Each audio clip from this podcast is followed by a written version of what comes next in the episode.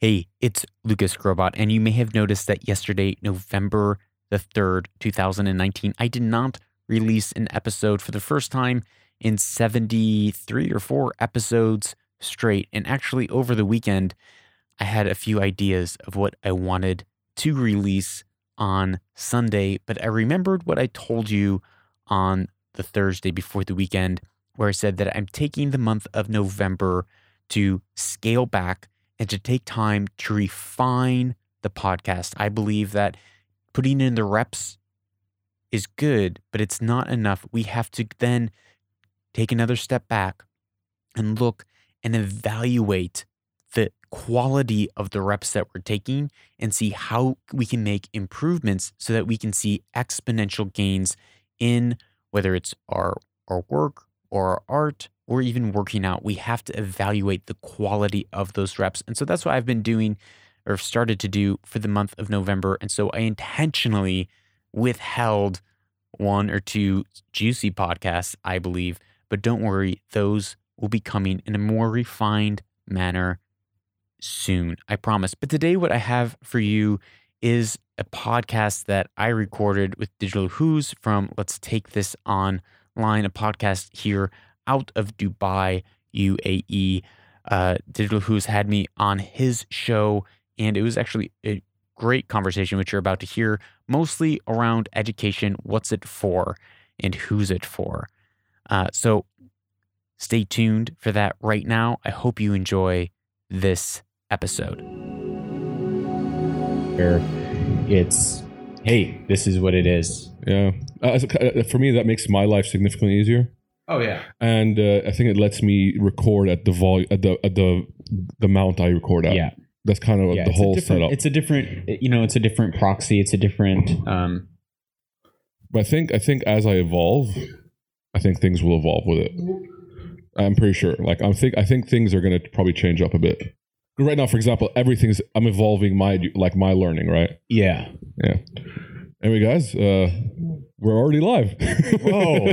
Three, two, one. And we're live. Everyone, welcome back to Let's Take This Online. We Digital Hoos. You just got a little clip there of two uh, podcasters discussing uh, audio and, and and learning. I'm learning already. Already learned a ton because I'm I'm more of a noob than Lucas is. We have Lucas in the house. Hey guys, what's Uh, up, fellow podcasters. gentlemen? How's uh, what's your podcast called again? My podcast is called Own the Future, a podcast made for and by change makers. And then within that, I have a solo show called Weaver and Loom, which is Yeah, just, that's the one. That's the just one me and you five days a week. But it started off as an interview show, and then I throw some solo ones in, and then I decided to, I don't know, I could have di- diluted my brand. Um, I looked at a lot of other, what a lot of- a lot of other podcasters do, like Your Hero, Gary Vee Yeah. and uh, he has multiple shows underneath his personal brand. So I'm kind of moving in that direction where I have Yeah. more of that personal brand, and underneath that, I'll have my main pillar show, which is Own the Future. Um, but then I just wanted to have more kind of one-on-one dialogues with my audience, so I created uh, Weaver and Loom, which is a solo segment. But I'm really excited as I'm starting to move back into more interviews in the coming season after a hiatus. Interesting. Yeah. I've always wanted to do. I think I, want to move into more than one show. I really enjoy it. The solo? No, like I want to move into like actually maybe co-hosting a show with someone because I'm really enjoying the discourse. Yeah, I think when you have a when you have a co-host, I think it it definitely changes the, the dynamic. I think it, you have to change kind of your pre-production strategy, Yeah, but it can also, if they're two great co-hosts, you can bounce off each other a little bit more, and you can kind of have more of a.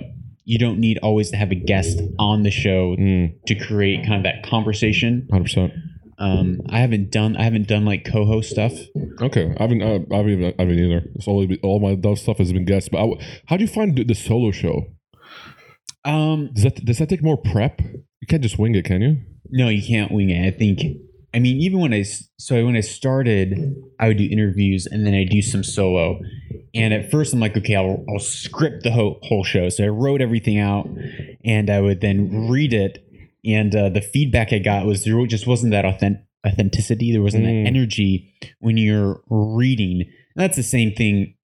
You know, a lot of people they'll go in and they want to create a video and they'll like have their script memorized or they'll write it all out and they'll like read it off of a um what's closed captions or like a screen. Yeah, yeah, My English isn't here this morning. it's okay. It's Um, morning. but then the energy the, the energy isn't there. So what you want to do, you Mm. want to have you want to internalize Yeah.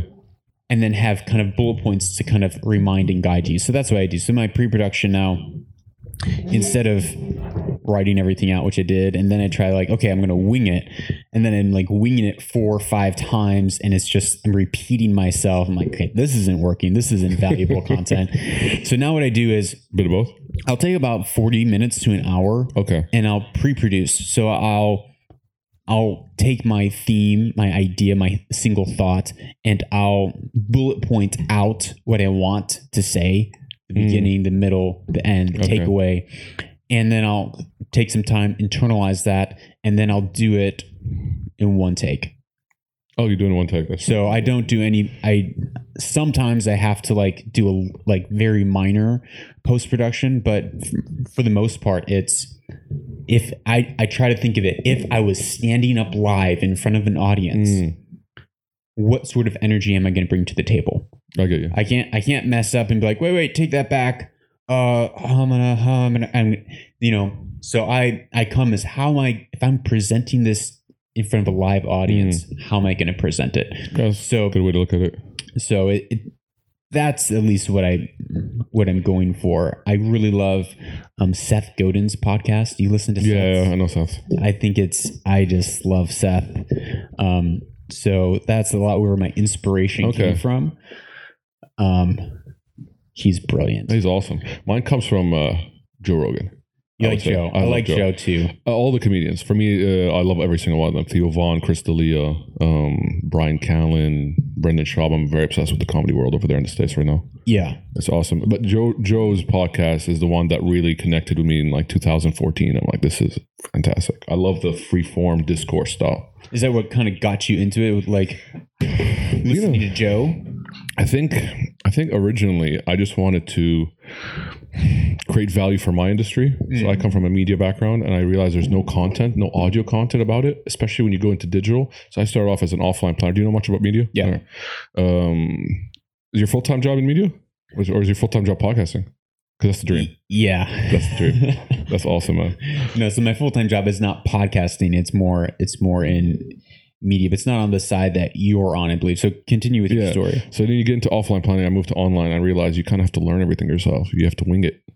There's no like like a guidance into into what's it called into uh, into the digital world. And then I started looking for content. Like, there's no content. There's no person out there who's actually putting out content about impressions and clicks and programmatic and and, and media arbitrage and things that no one Mhm. you don't learn.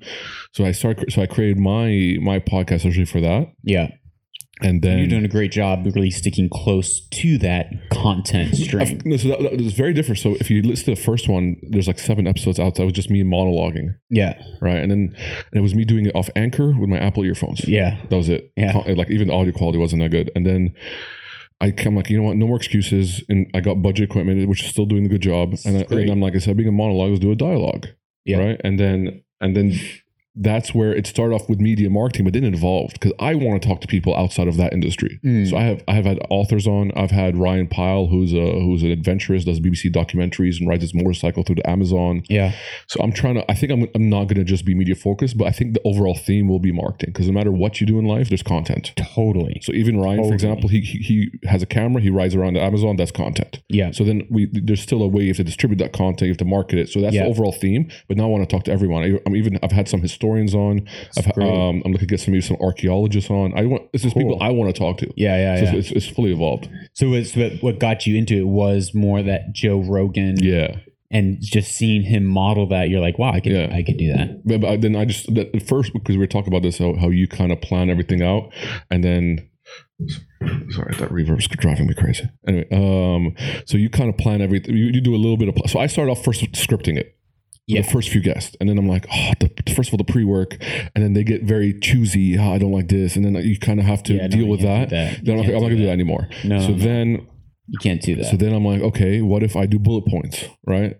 So I Yeah. started doing bullet points for Yeah. guests. Again, I'm like, I don't No, like that either. can't do so I'm like, that. I'm not gonna do that either. So I told him, listen. uh, So if you, if you want, it's not inter- it's not gonna be a it's not a it's not a radio interview. There's not gonna be scripted answers. We're gonna talk and we're gonna go on tangents, and you have to be cool with that. Yeah. The only thing that you're you're lucky it's not live. so, if you do something, so, so if you do something you're not used to, I'll cut it out. Yeah, yeah. I, I you know, what I because I do a lot of interviews. I I really love. I'm really excited that I'm getting back into it. Um, I was traveling for a bit. Just had my fourth kid, my fourth son. Oh wow, um, congrats, just man. seven weeks ago. So um, How old are you, man, to have four kids? I am 33. Oh wow, that's really young. Four kids. 33, Just like, four kids, that's awesome. Good four for you. boys. Oh wow. Um, Any twins or like four? No, Oh, wow. he's six, four, 23 months, 22 months, and then seven weeks. That's cool, man. Good So- you, man. So it, there's a you know stuff happening. So I all- hadn't been able to The to. whole family's based here. Yeah, we're all Okay. here, and so moving back into it. But with with that, what I would do, um, I would just consu- I would consume that person. So Mm. I want to know. I want to. I I don't always. I'm not always able to because sometimes there's just Mm. not the content out there. I like to know the answer to a question before I ask it. Okay. Because if I can know the answer to the question before I ask it, Okay. then it's like in chess. If you like, okay, I know if I move Play here, six moves ahead. they're gonna, yeah, you Mm. know, a couple steps ahead. So you're like, okay, I know if I ask this, it's gonna get on this topic. Mm. This is their POV. From that, I can ask more questions and start to drill down deeper to places that I actually haven't seen in their Okay. content or on their Fair enough. interview. So I don't. I'll have like four or five kind of questions Mm. that are in my back pocket that I'm normally I don't have like a sheet of paper in front of me. I might have some notes if I need to turn to them, but I'll have like four or five questions in my back pocket to say, okay, if you get stuck to an awkward point in the conversation, I have a question and a theme that I want to move to based on what I've done in your research. Um, but what I don't do is what you made the mistake of doing early on, learn from um, either scripting or having like mm. like letting them know we're going to talk about these five things because then they you get those one word answers. You Yeah. get- you know, their sentence they Oh. ask the question and then they kind of look at you. What's my next question? Nothing's harder than a guest who does it like when you ask a question and then just answer one word and you have to drag it out of them. That drives me crazy. Oh, it's hard. And you, and the thing is, you is how, how much how, how much screening do you can't do that much screening of your guests. I can't sit like at first I started meeting every guest one on one. Then I'm like that's time. I have to go meet them, and that's gonna take that's gonna take time, time out of my day. So yeah. now so now I'm like I don't even do that. I do it through email, WhatsApp, LinkedIn. Yeah. You're gonna come this day. We're gonna talk, and then but the, how much pre-screening can you do? I do check out their content. I do like to look at content and stuff, but it's so hard to actually do that full. How's this guy gonna? Or how this person guy or girl gonna like react in the moment? Or how you know what I mean? Yeah. it's really hard. It depends for me. It depends on how much content they have out there. Mm. So if they have a, a good amount of content, I might spend up to 10 hours Oh wow. Okay. in consuming them. I mean, that's what, you know, probably Joe, he probably spends 10 hours per guest. Yeah, he, has he has a ton. He he he he, he has he does a bit of both. So he he also likes to talk. Like the second you sit down, he records. Yeah. But he'll do. But he said it once. For example, when it comes to like like I don't know, like he had uh, Sir Roger Penrose and and people like Neil deGrasse Tyson who wrote books who have tons of content. He'll spend time reading those Yes. books. But he'll have other guests where they just wing it. Yeah. But also depends on the guest. Like It a depends comedian, on the guest. like a comedian friend or something like that. They're Yeah, not going to do it anything. depends on the content that you're doing. 100%. So I like to know as much as I can because I'm looking to bring value 100%. to my audience. Mm. How am I going to bring value to my audience and to their audience? If I'm just asking the same questions that they've been asked and they're just giving me the same rote answers, then one, my my guest isn't going to feel, oh wow, this was like you brought me to a place that I haven't been brought before. Mm. And then the audience isn't gonna their audience isn't gonna be like, oh wow, this is like a unique perspective. It's just gonna be like, oh yeah, I've I've heard him say that. I've heard her say that before. Get Okay. So so I I like to know, but sometimes people just they haven't been on a lot of show. They, they don't have a lot That's of true. content. They don't have a book. Mm. They they aren't on podcast after podcast. So it just depends. Like Yeah. I'm going to be doing a, uh, an interview later on this week. She doesn't. She's done some interviews, but she doesn't have those to be able to give to me. So I'm like, okay, well, Mm. I'm just going to consume what I can consume, and more or less kind of wing it a little bit Mhm. um, like you, where you're finding those tangents, you're finding those interesting Mm. things that you can drill down into to explore and then extract Yeah. value and frame it for your audience. Think My whole show has just become a. Ta- I think just I should call it tangent. It's just the whole show is a tangent because Yeah. because That's awesome. I do. The thing is, I have overall. People probably will realize this, so it's not like saying something new. Um, I have overall. I have an overall agenda for my personal brand Yeah, what's your agenda? my, and my content. For example, I like to understand, for example, people's education because I find that standard education doesn't actually relate, translate to your actual job. So that for me becomes an overarching content game I'm trying to create. You know what I'm trying to say? You know how Yeah, Gary yeah, Vee does yeah, an overall con- like Gary Vee does cloud and dirt. Mhm. I hate, and that, that's something he instilled into his content for like for over years and years. For me, the education thing is very interesting. For me, empathy, self awareness, these overarching themes are kind of content I'm gearing towards to Yeah. in terms of written content, audio Yeah. content, video content. So I think that's why I will I will always kind of ask those questions. So for Yeah. example, all, all my inter- like, I didn't ask you this one because we kind of just jumped into it. Is I like to know what people study. Yeah. Right. So what do you study? So I love I love this question. So I'm gonna I'm gonna start somewhere else and then come and answer your it. question.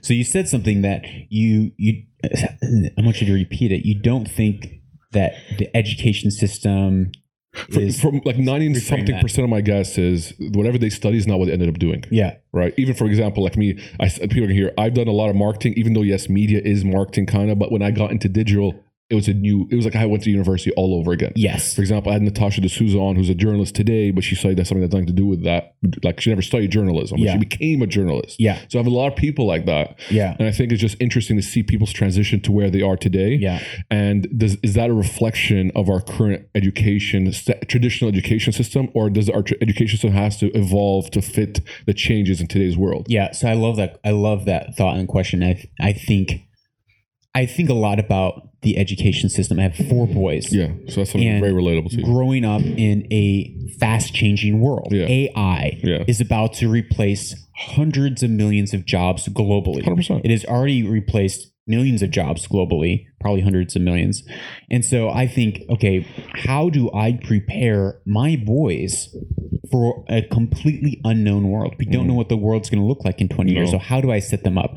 So I to your point, when I think of my kids, I think, okay, what's and this is very much a Seth Godin ism. Yeah. Um, if you listen to Seth, he talks a lot about this that the the the current school system was set up for the industrial revolution. Yes. It was set up to teach compliance, to teach kids to sit down for eight hours a day, sit down, Ask stand up, permission to, to ask fill in question. you right, right boxes, answer the right questions, memorize Mm. the right answers so that you can produce standardized compliance because that's what's needed.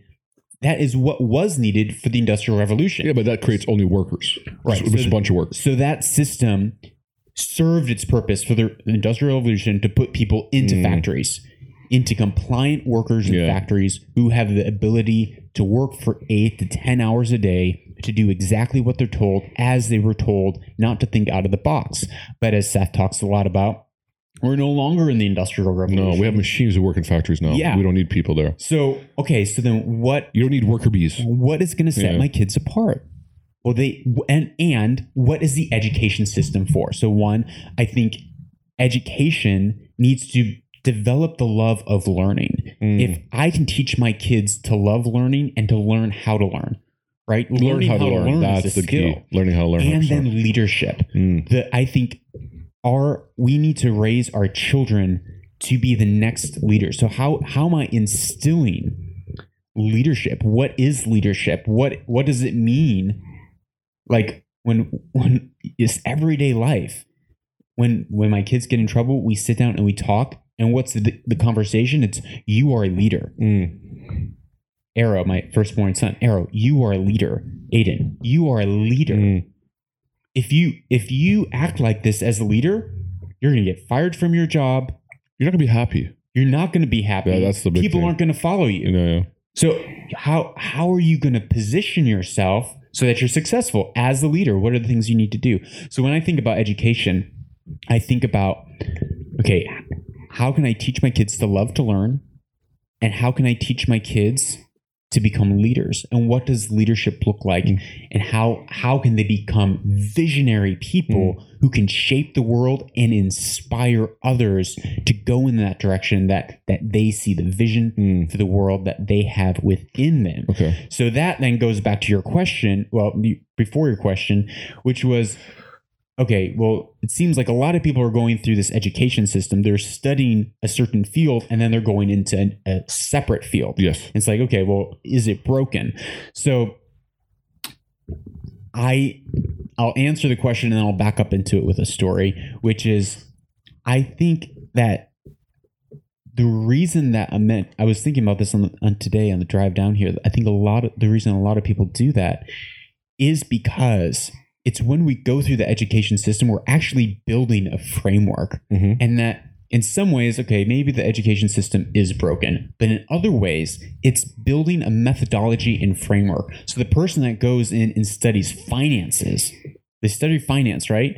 They come out and they're like heck no i'm not doing finance ever. I'm going to become a photographer. Mm. you're like well see they, they didn't they didn't use what they learned they went into photography and i think actually what makes them a great photographer is that they studied finance Okay. because the way that new ideas are made is by taking two ideas, two methodologies, and melding them together. That's how new things are made. New thoughts are made by taking two old, seemingly unrelated, disconnected ideas and say, wait a minute, this is unusual. If you draw the line like this, all of a sudden it connects and all of a sudden it works. And you create a new expression, a new unique voice Mm. in the world that causes you to stand out. Because if you went to art school with everyone else, you're going to produce art like everyone else. Very true. But if you come into it with a different background, a different, uh, different methodology of processing information, different framework in your Mhm. mind, which I do believe the education system does create over a set of years, and creates that framework that you're processing that information through is going to cause you to think creatively in a different way. And so to go back to Yeah. finally answer your question, um, I, you know, to your point, when I was in high school, they're like, okay, well, you're going into university. Here's this sheet of paper with 10 point fonts and a bunch of tiny little boxes. What do you want to do for the rest of your life? Oh, hamana, hamana, hamana, hamana, ha. I don't know. I like physics. Oh, engineering, civil engineering. What's that? It's like concrete. I don't know. Check.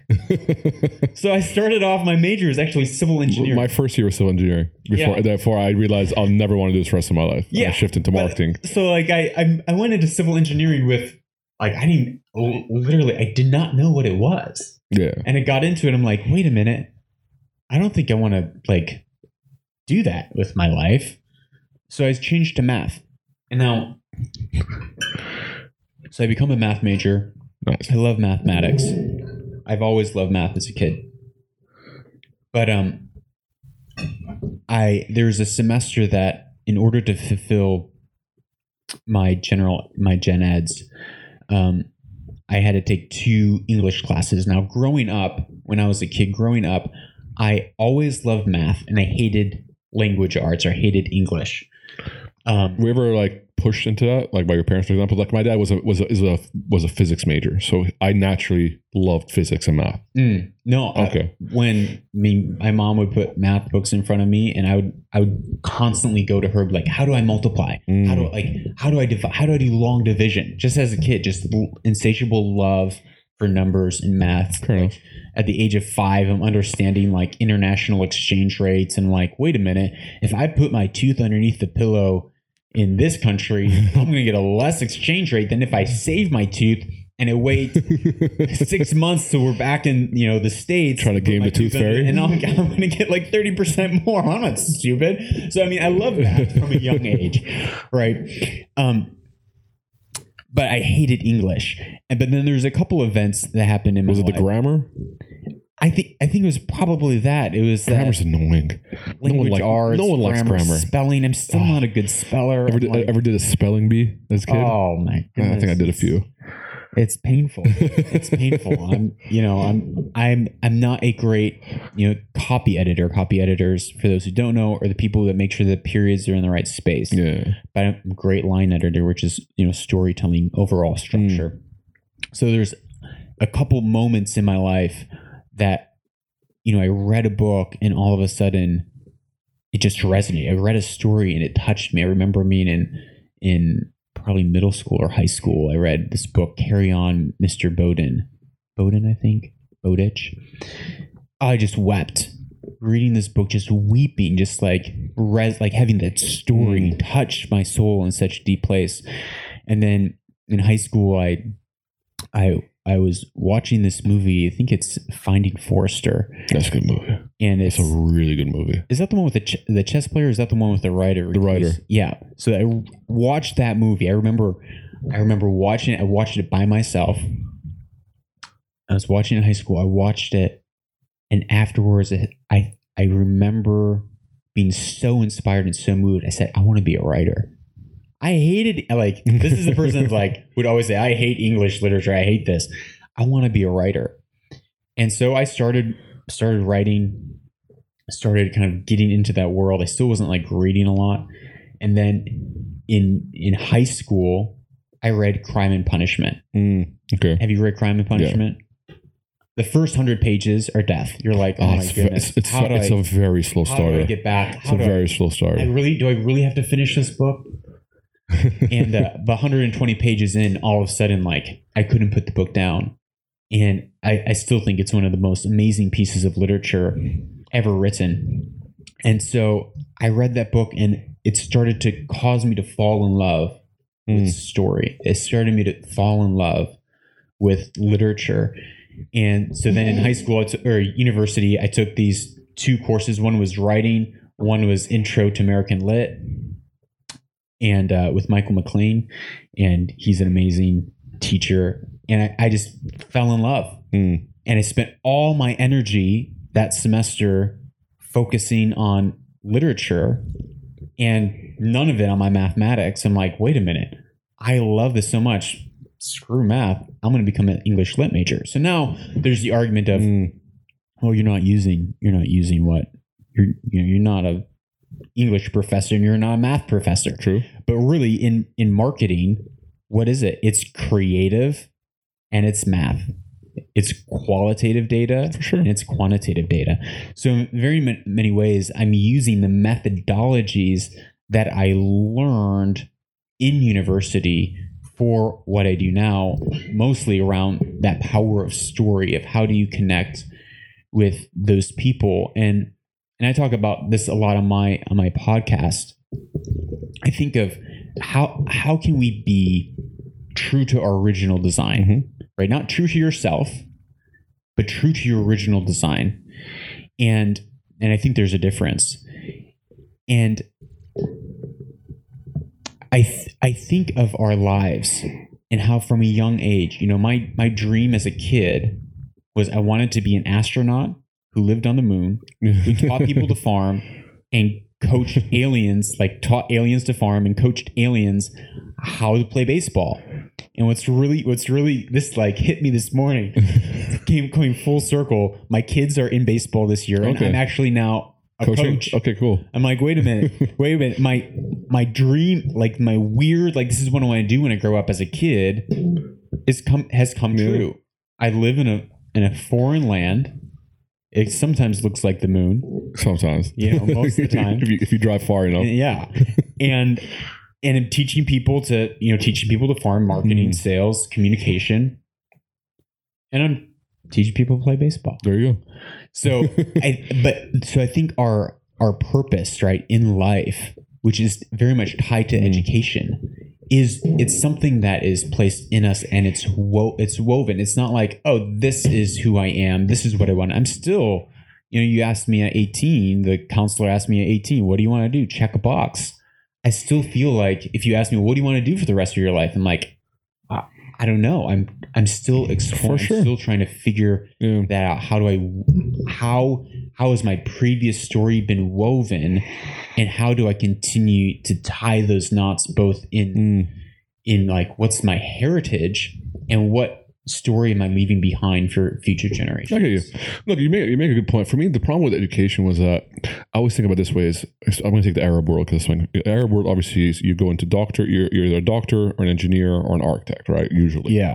These, these are the main ones. Yeah. I try to think about is how many doctors would have made much better writers? How many engineers would have much made much better philosophers if they were allowed to follow that, right? Mm-hmm. Because we have a problem with the Arab world is we kind of don't want to disappoint our family, our extended family, our society. So even if you have a love for philosophy, you'll find, for example, this engineer who loves philosophy will never explore it. Will never explore it because he's now in his bubble. He's in the engineering bubble, and then he'll never be able to push out. Right? Um, I have done a lot of self reflection, self awareness since the age of 26 till today, and I still do it every day. And because of that, right, I, I was able to shift my career, my personal life, and my life got significantly better. Yeah. But how many people actually do that? Yeah, no, that that's, it's, that's a, the question. it's, it's, it's a, I, I think it's a small percentage. that is the question. Everyone kind of falls. Cause I, I, I studied math. I did engineering. I will always be an engineer. I will never explore anything else. Yeah. And now you get constrained. That's my problem. So, for example, if if university kind of allowed that person to go outside of that bubble or that like it's so it's so like telling someone it's okay to explore. Mm. I think you get a lot of people who end up being a lot different things, and their lives would be maybe maybe better, maybe worse. Yeah, and maybe that, know, right? maybe the education. I mean, for sure, the education system here is different. You Yeah, know, for sure. You, It's very different in the states and Europe depending on what rest of the your grades are depends on. you yeah, for sure. Well, this is your your grade bracket. You're going to become a doctor. This is your grade bracket. You're going to become, you know, whatever.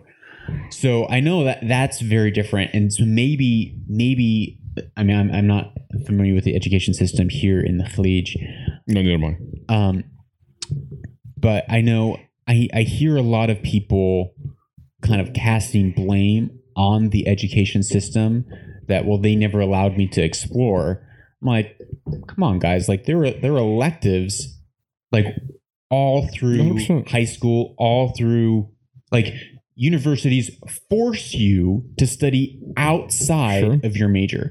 So I I'm not saying in a way that universities don't allow you. think It's can- there. I think I don't think we can blame I don't blame them. the university. I don't blame fully. I think, it's it's it's a it's a whole thing. It's like it's a it's a cycle kind of thing, right? So like universities give you the choice, so you have all these electives you can do, but then that person will never explore it out of many reasons.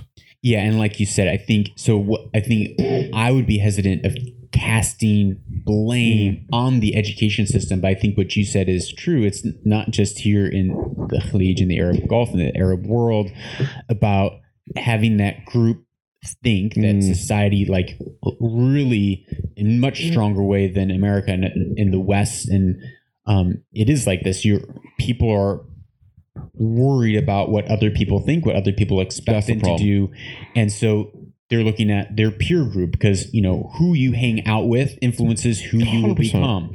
You, they're looking at their parents. You know what? How can I? What's my way in this world? So we're looking around at other people around us, and we're like, well, this looks like it's my way, and I'm gonna. It's safe here, so I'm gonna stay there. And I know here in the Gulf, it, it's much. It's heightened, but it's also I don't again cast any blame. I mean, 40 years ago, there was no education system 100%. here in the Gulf, right? There were no roads, there were no hospitals. Yeah, so you know, Saudi Arabia was formed in 1932, Yeah, 80 years ago. 80. So. That's Saudi Arabia. Like so, you is much much So younger you think of like okay, they take like this region has taken leaps and bounds for sure. forward. Um, yeah, it's just I think it's uh, just a highly complex think- situation that yeah. you have to look at with, with a much higher resolution than just 100%. broad strokes. Hundred percent. I think also our generation is very different than the younger generation. So Gen X or, or Gen we're Gen Y, right? As millennials, right? Because we we're millennials. Yeah, yeah, yeah. So that's Gen Y, and before Gen Z. So I think our generation is kind of it's the toughest one because we're in we're in between two worlds. yeah, So you had baby boomers were in their world, and you have Gen X was in their world, like the like the maybe late seventies, early eighties kids. Then you have those mid eighties to, to early nineties Yeah. kids, the Gen Y. I think we had the, probably the toughest because, especially especially when you come from Arab world, your your your parents were your society was telling you to do this, Uh, but your gut feeling is evolving with the digital revolution and the, and the internet and everything, and you want to go a different direction. You're kind of torn. Now Gen Z has a much e- well. I would torn like to think culturally too, Yes. because it's you have you're 100%. split between two different cultural identities. And also, I I also I'll, I'll never forget this when I was, I, was 18 and I had and I was I was waiting. It was all me. I will never forget it. We were in, we were in Beirut. All me and my friends we were like six seven guys. We're all waiting for the results of our academic like because we all submitted to, to go into university and of course you have to go into AUB as Beirut right. That's the Yeah, university to go to. If you don't, you suck as a person. So we're all waiting, and I was and I was remember I was sweating to the point where, like I was just sweating profusely, almost to, to the point of tears. I, I was so I was so worried that what if I don't get into engineering. I'll never forget it. I wish I could go back in time and tell that kid, man, don't worry about it. Right? For me, that's that's like, what if I don't? And you start thinking about, oh, my family's gonna be disappointed. Society's not gonna accept me. I'm not gonna have a good job. I'm not gonna get married. I'm gonna. And you start, you know, your life is ruined. And I think I think there's there's a problem there. And also, I also like to think about is I think that people also asking someone age of 18 to choose what you want to want to work at when you don't when your brain's not fully developed till 26 Yeah, was it the true. frontal lobe or whatever it is um Yeah. that- which is emotional intelligence and, and, and sexuality and everything. I think is Yeah. there's a lot of important things. So um, asking someone to do that before your brain is even matured, that's a tough one too. And that's why you see a lot of people like my a lot of my friends, for example, they late twenties, they change significant. I changed at 26 Yeah. completely. And a lot of my friends at 26, 27, 28, you see people change significantly from previous. I'm like, oh, there's, there's something there that I think we need to look at. Yeah, I, I, I, I'm, I, I just like sitting on the other side of the table. I, I totally agree. There is something there that we need to look at, and there is this pressure. Where does it come from? Is it society? Is it, you know, their family, or is it just because they're 18 and they can't see past two weeks? Of course, man. right? You're so it's like, 18. it's like okay, so the You're so 18, you wanna go out, wanna meet you're girls, yeah. yeah. You you you think, oh, she didn't look at me. My world's falling. She didn't text. You know, I don't do that text back then. She didn't, you know, aim me back, email me back. Oh, I am me or whatever. I am me. What was it? ICQ. Yeah. She didn't message me back right away. My world's like you can't like they, you, like even like kids who are like 22, they can't see past three months. Oh, like For oh yeah, we're really busy the next, you know, for a long time. Like, oh, cool. What do you like? I'm, yeah, I'm have this commitment, this internship for like three months. I'm like, I'm like, cool, cool, three months. But I was like that. Yeah, we're all like that. So part of it's like, okay, but that's that's just being 18. So now, with you know, going up to you know clouds and dirt, right? Clouds, you like without a vision for your life, you shrivel up and die. So Mhm. for my kids, I ask them, "Hey, what do you want to do when you grow up? Why? Do I think my kids can become an American Ninja Warrior? I don't know, maybe. yeah. I want them to have vision For and sure. drive and passion to then put themselves into something so that they acquire frameworks. They're acquiring disciplines. They're Mm. acquiring, okay, I need to work at this.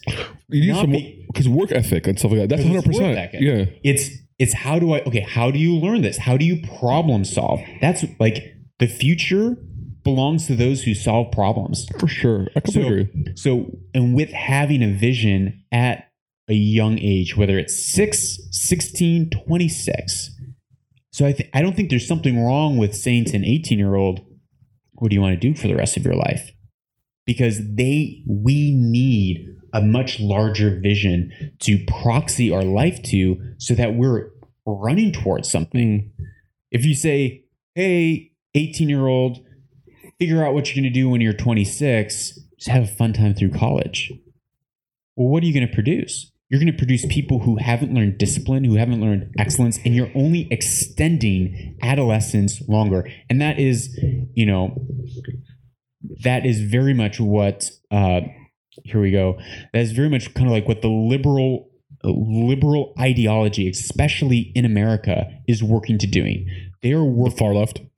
Hmm? The far left. the far left Yeah. is looking to extend adolescence into their 20s I'm completely into against their that. 30s I'm completely, uh, For completely- sure. No, no one wants a 35 year old who still thinks he's 16. except except for the big government Yeah. because big government does because then they're relying Sure. on that and there's more power so i think the the other that i like i don't believe in balance i believe in tension Mm. i believe that truths are held in diametrical tension to one another so i fully agree it's like okay I didn't know. You didn't know. No one Yeah. knows what they want. I, I'm 33. I don't know what I want to do. Like if you told me at 18, you, uh, at 31, you're going to be in digital media, you're going to have a podcast, uh, you're going to be blah, blah, blah. I'll be like, uh, that's not happening. you'd be like, "What's a podcast?" Yeah, what's a podcast? that's not happening, right? yeah. You know what I mean? So I, I don't know. It's, it's it's really interesting. For me, is I don't believe in extending adolescence. I think that that's horrible. I think work ethic And and, that's why I think saying, "What are you going to do?" For, like, make Mm. a decision. Where are you going? As long as they know that they're not locked in, they can pivot. yeah. But they need that vision. Yeah. They need that structure. That Good question. What if okay, your son's 18 and he's he's a he's an excellent gamer. He's one of the best. He's like that. I want to I want to get into esports. I want to get into into I want to get gaming full time. Will you send him to your traditional university, or will you help him find his way into gaming? That that gets the question right because right now e- esports has has has surpassed actual sports. Yeah. esports uh, players get mo- a t- almost as much as how much now as sponsorships grow. They're going to hit the LeBron James level of hundreds of millions of dollars. More people watch esports and actual sports part, uh, part besides the Super Bowl. So So let's so let's learn from the past. yeah, So okay, let's say let's say it was 15 years ago. He's an amazing basketball player. yeah, Amazing, incredible. Would I send him to university? Well, actually, probably yes, because the path to the NBA is normally through university. LeBron did it. LeBron did it from, from high school. I'm not a basketball player. I, I, I but he's also don't a ask few. me about sports. But, but, but, but LeBron's one of the few who pivoted from high school into NBA. Uh, right. Most go on a, on, a, on a scholarship. They play basketball. They get scouted, and they go into the NBA. And so after the NBA or the NFL or the NBL, what normally happens? They retire and then they mm-hmm. mismanage their money. They retire at late thirties, early forties. mismanage their money, so. and it's like, now what do I do? So Unless I, you're Shaq, he's killing the game. Shaq is. So that's so. Why is Shaq killing the game? Well, he probably he- diversified and he learned. Well, at the age of I think I think learned- at the age of forty something, I think he got a PhD. oh, well, so there it is. But he got it like at that level or at that time. Yeah. After he, I think because because he saw, I think he saw all his friends what happened to them because a lot. If you have Allen Iverson, one of the greats, yeah, he's he's broke. exactly. He's broke. But you have people like Shaq, I think, who learned from that. Oh, he said, okay, I need to go into education. But he started going to late 30s, early 40s. And that's why he's, I think he, he- he's, his portfolio is so diverse. He's invested, he's, he's making bank. He's like He's killing the game. rapper too. He's like, I don't know what he's doing. He- he- I, think, I don't know if he still raps.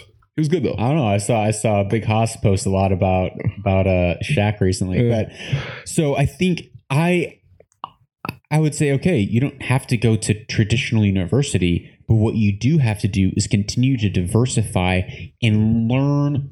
You need to learn how to sell. You need to Mm. learn how to communicate. You need to learn how to storytell. You need to learn Okay. how to do sales and marketing.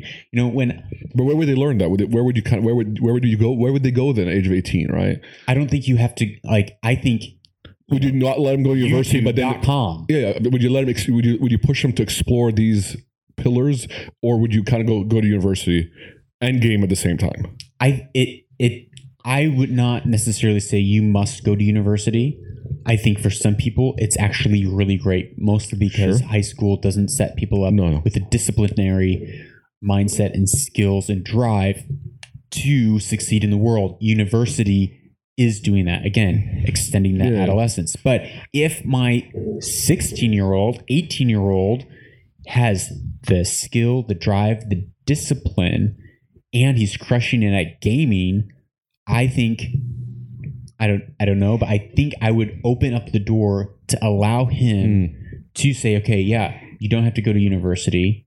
You can go into gaming. You can do this as long as you're actually capitalizing on that. So for me, where where I grew up, I there wasn't I couldn't get like a, a job. My dad was a, a pilot, hmm. and we moved around a lot, and so it was at the age of 13, 14 that I started doing email marketing. Mm. I I I started I found okay what is what is supply and demand? What's the demand in the market that's not there? Well where we live no one was like no stores sold pita bread. So I'm like okay wait a minute. People want pita bread. There is no pita bread. I'm going to start a pita bread company baking waking up at 5:30 in the morning baking pita bread till noon and the week before I'm going to send out to the you know the email list of everyone in this little city hey i'm selling pita bread here's the cost place your orders you'll get it delivered saturday afternoon it go? it went great. Other people are working at their, you know, jobs, high school jobs, making Yeah. 75 cents an hour. And I'm making like five, six, seven US dollars an hour versus 75 cents an hour at, mm-hmm. you know, at 14. But did you have it intrinsically in you, or was that passed on? I think I think part of that was probably intrinsically in you. Part of in me, part of that I think was passed on. But I think what I would do is I would pass that on. Like what I like my kids, they get an 100%. allowance, and I'm like, okay, here's you know this amount of money that you're getting, you're actually going to invest. So, how what product service are you going to provide? How are you going to Mm. sell it? Where's your market? Who what do people want that they need that you can then sell and multiply your money and create 100%. finances? So, if my son's going into e-gaming, I'm like, great. What's your product line? What's your website? What's your what's your email funnel? Like, how are you going to 100%. build? So, I think that's where I would. I, think would that's super say important. That's I probably So do that same thing with my kids. They can exit Yes. e-gaming because I'm I'm assuming that the turnover in e-gaming is very high so because high. because when you're hit like probably when you hit 25, there's a 15 year old who can who can just kick your ass, because there's a new game that came out, or they're just quicker, or they're just quicker. or you I mean, kids pick things on. Like I'm sure I can't play NBA 2K20 against any 15 year old. He'll just- he'll demolish me. Exactly. So that's what. So I would look at that and say, okay, look, this is where your Mm. exit is. How are you building a company now so that when you exit, you've actually grown in a specific skill set that you're actually then able to pivot into the next thing after your e-gaming career as 100%. the star Mm. Yeah, is over. I would do the same thing. For me, is here's here's the problem, especially in the Arab world, right? There's a stigma for your kids to be working. Oh yeah. That's the problem. So I wish, honestly, I wish my dad never gave me allowance and kind of went, you know, go work at McDonald's, Lear, earn your money. Yeah. I think that kind of thing I would have learned much earlier on. I learned it later on in life. Yeah. That drive, right? And I think that's something the Arab world needs to change. This stigma because you because you know why? Because pe- parents are worried about their third cousin talk to their second cousin, be like, "Hey, have you heard of so and so's kid? I heard he's working at Burger King. Oh my God, they must not be doing well." That's of that fear of those people of, of, of parents caring about that talk stops their kid of going to actually get into working life. So I never learned work ethic, and even when I went from university into into into my first job, uh, I, I you you leave university expecting the world to give everything. And I fell flat on my face, and that was the biggest lesson. I learned. Totally. That when I hit that rock bottom where I was broke, even though I had a good job, I was broke. To the point is, I had to like like sneak water out of out of work because I couldn't afford water. My God. That's that's sad. Yeah. I couldn't afford water. I'm I'm living in Dubai too. I can't afford water. That's sad, man. So because of that, that point in my life, I'm like, okay, I wish that point came much sooner. yes. It, it came to me literally in my mid 20s. Imagine that. Yes. And then that's why from 26 to, thir- Totally. to 31, I did a complete change in my life Totally. because of that point. Yeah, that I agree. So you know, the amount of allowance that are, I mean, they're six. They're they're so Yeah. young. They're not. It's like I I want the reason I'm giving them allowance is not because I want them to have handouts to have spending money. It's I want to teach them to manage money and understand how to multiply money from a young age. So it's not. So my my Yeah. my wife and I we're not giving allowance like here here's some money It's to like starting capital. it's yeah it's literally it's part of their education system Mm. I'm, it's not like here's some money go have a fun time with your friends go buy some stuff it's this is your education process. Because what do you what do you probably also hear when people are talking about education? Oh the education system never taught you to balance a checkbook and how to manage our finances. Well guess what? That's not the education system's responsibility. That's the mm. parents responsibility. Stop pointing blame to someone else when it's your parents didn't or you never took the hmm. time to sit down and ask them or learn because you're 14 Do you think education should be? Uh, should, I, I would. I would love to see how education would, is going to tackle entrepreneurship. I would love to see a four-year entrepreneurship program university where actually tells that's, you. that's like counterintuitive Did you think so? yeah giving you think you need the skills to be able to do those? Like for example, like teach you email marketing kind of thing, like those kind of like what you know. On, you're, you're a digital marketer I, I had to learn it myself. yeah But if I learned it at 18, I could have maybe done something yeah but, with it, right? but is a university going to be the what what they're te- they'd be teaching in a university right is like what worked 36 months ago Mhm. So wouldn't you much rather get a job in an agency? Oh, for sure. I think that would be if if you're wanting to go into that, it's like go work with or for someone, Mm. whether it's as an intern or at like minimum wage. That's what. That's what. Yeah. It's only for my kid comes up to me at 18 and goes, "I want to become a music producer." Or, or, or I don't know. Or I want to do something that's not in traditional. Uh, I'll be like, "Okay, cool. Go find the guy. Want go find the top twenty guys and be like, I will work for you for free. Yeah, And you know what? I'll pay. And I'll tell them. You know what? I'll, I'll tell them I'll pay your rent, so you don't have to worry about it. I'll, but I want you to go learn for free totally. And do that for four years. Totally. Better than going and, But if, and you, not. but if my kid is an excellent orator and they want to become a lawyer, go to Oh, law of course, school. You- you- They want there's to some things you can't. There's you some can't. things you can't. Yeah. But there's some like entrepreneurship. I mean, it's like it's like so counterintuitive to say you want to become a business owner. Great, go to get a classical education. Mm, It's like Sorry. Okay, if that kid needs work ethic and discipline, maybe that would work. If they're like Mm. wanting to become a writer as well, maybe that would work. But I think, like you said, there are other avenues yeah. that you can as a 16 year old 18 year as a parent that's trying to how do i shape and mold my kid in the right direction so they're successful later in life i don't think traditional university is the only way Yeah. And also, as a parent, you can't expect university to teach your kid everything. You can't just be like, I'm going to pay this uh, tuition and they're going to be, and then you It's kind of like not- it's- detach, right? so i like to think about domains of society Mm, and i think okay what are the res- what's the responsibility of government right now from whether it's my my my people here whether it's people in the west in europe everyone's pointing the finger and saying oh the government isn't oh the it's like Mm. that is not the government's responsibility yeah. And so the government's res- so what's the government's responsibility? What's the family responsibility? What is the education responsibility?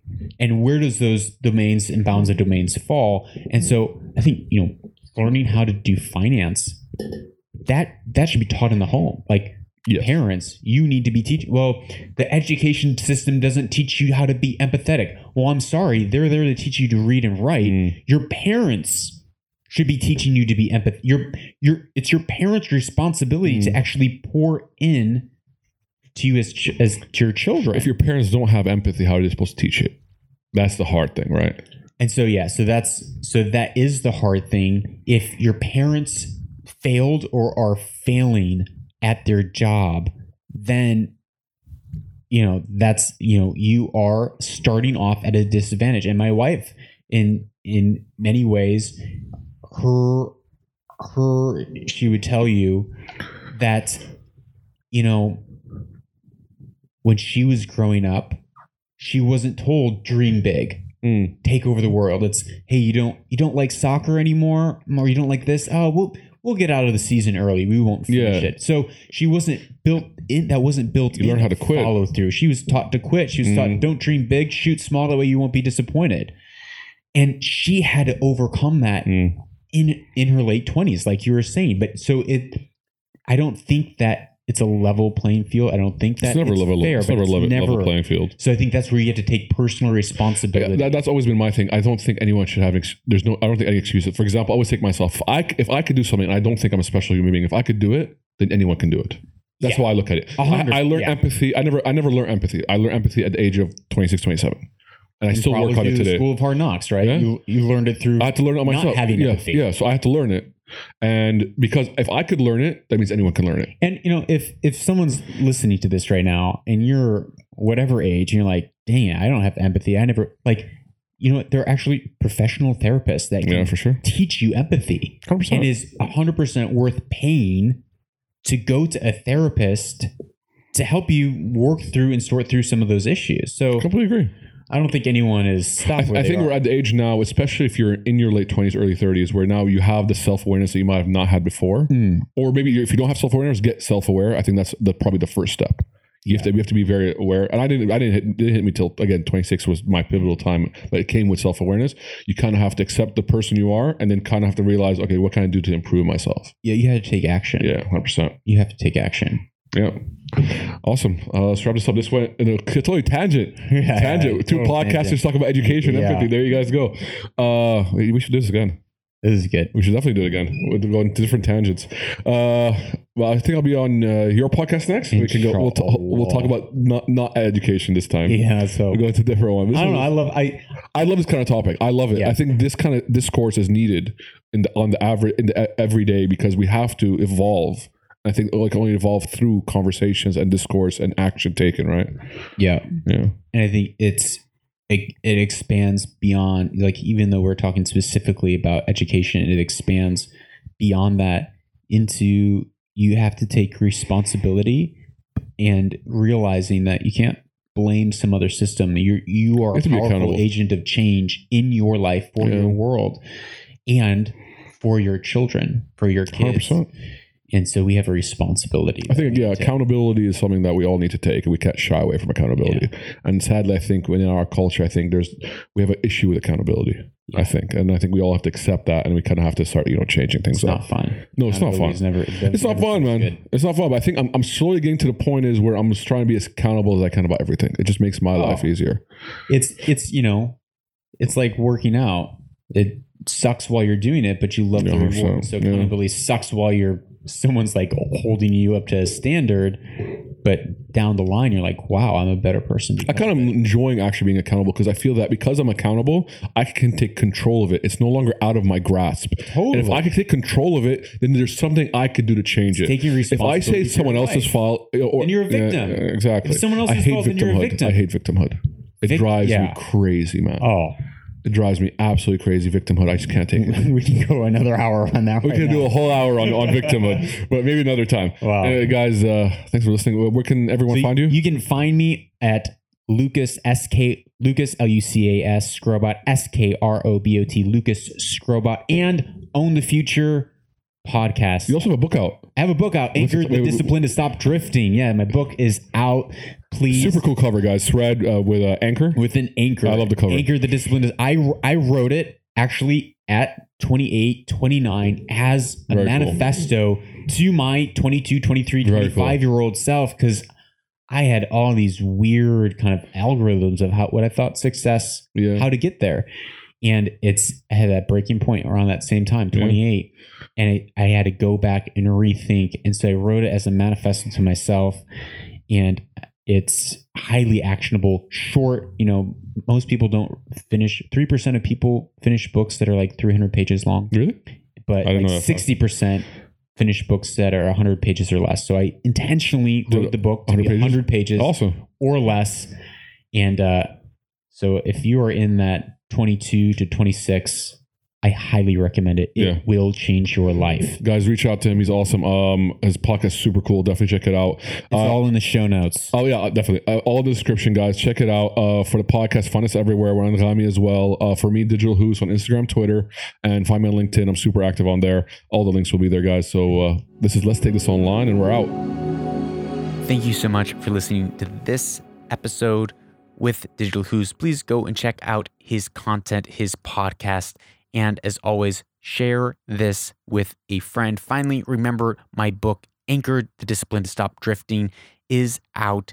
And if you have been listening to and enjoying this podcast, Own the Future, Weaver and Loom, with yours truly, Lucas Skrobot, then I promise you, you will love the book. And as I said, I'm taking a little hiatus over the month of November to refine my work. And one of the things that I am doing this month is recording the audiobook. So if you're listening to this, you probably like to listen to audio.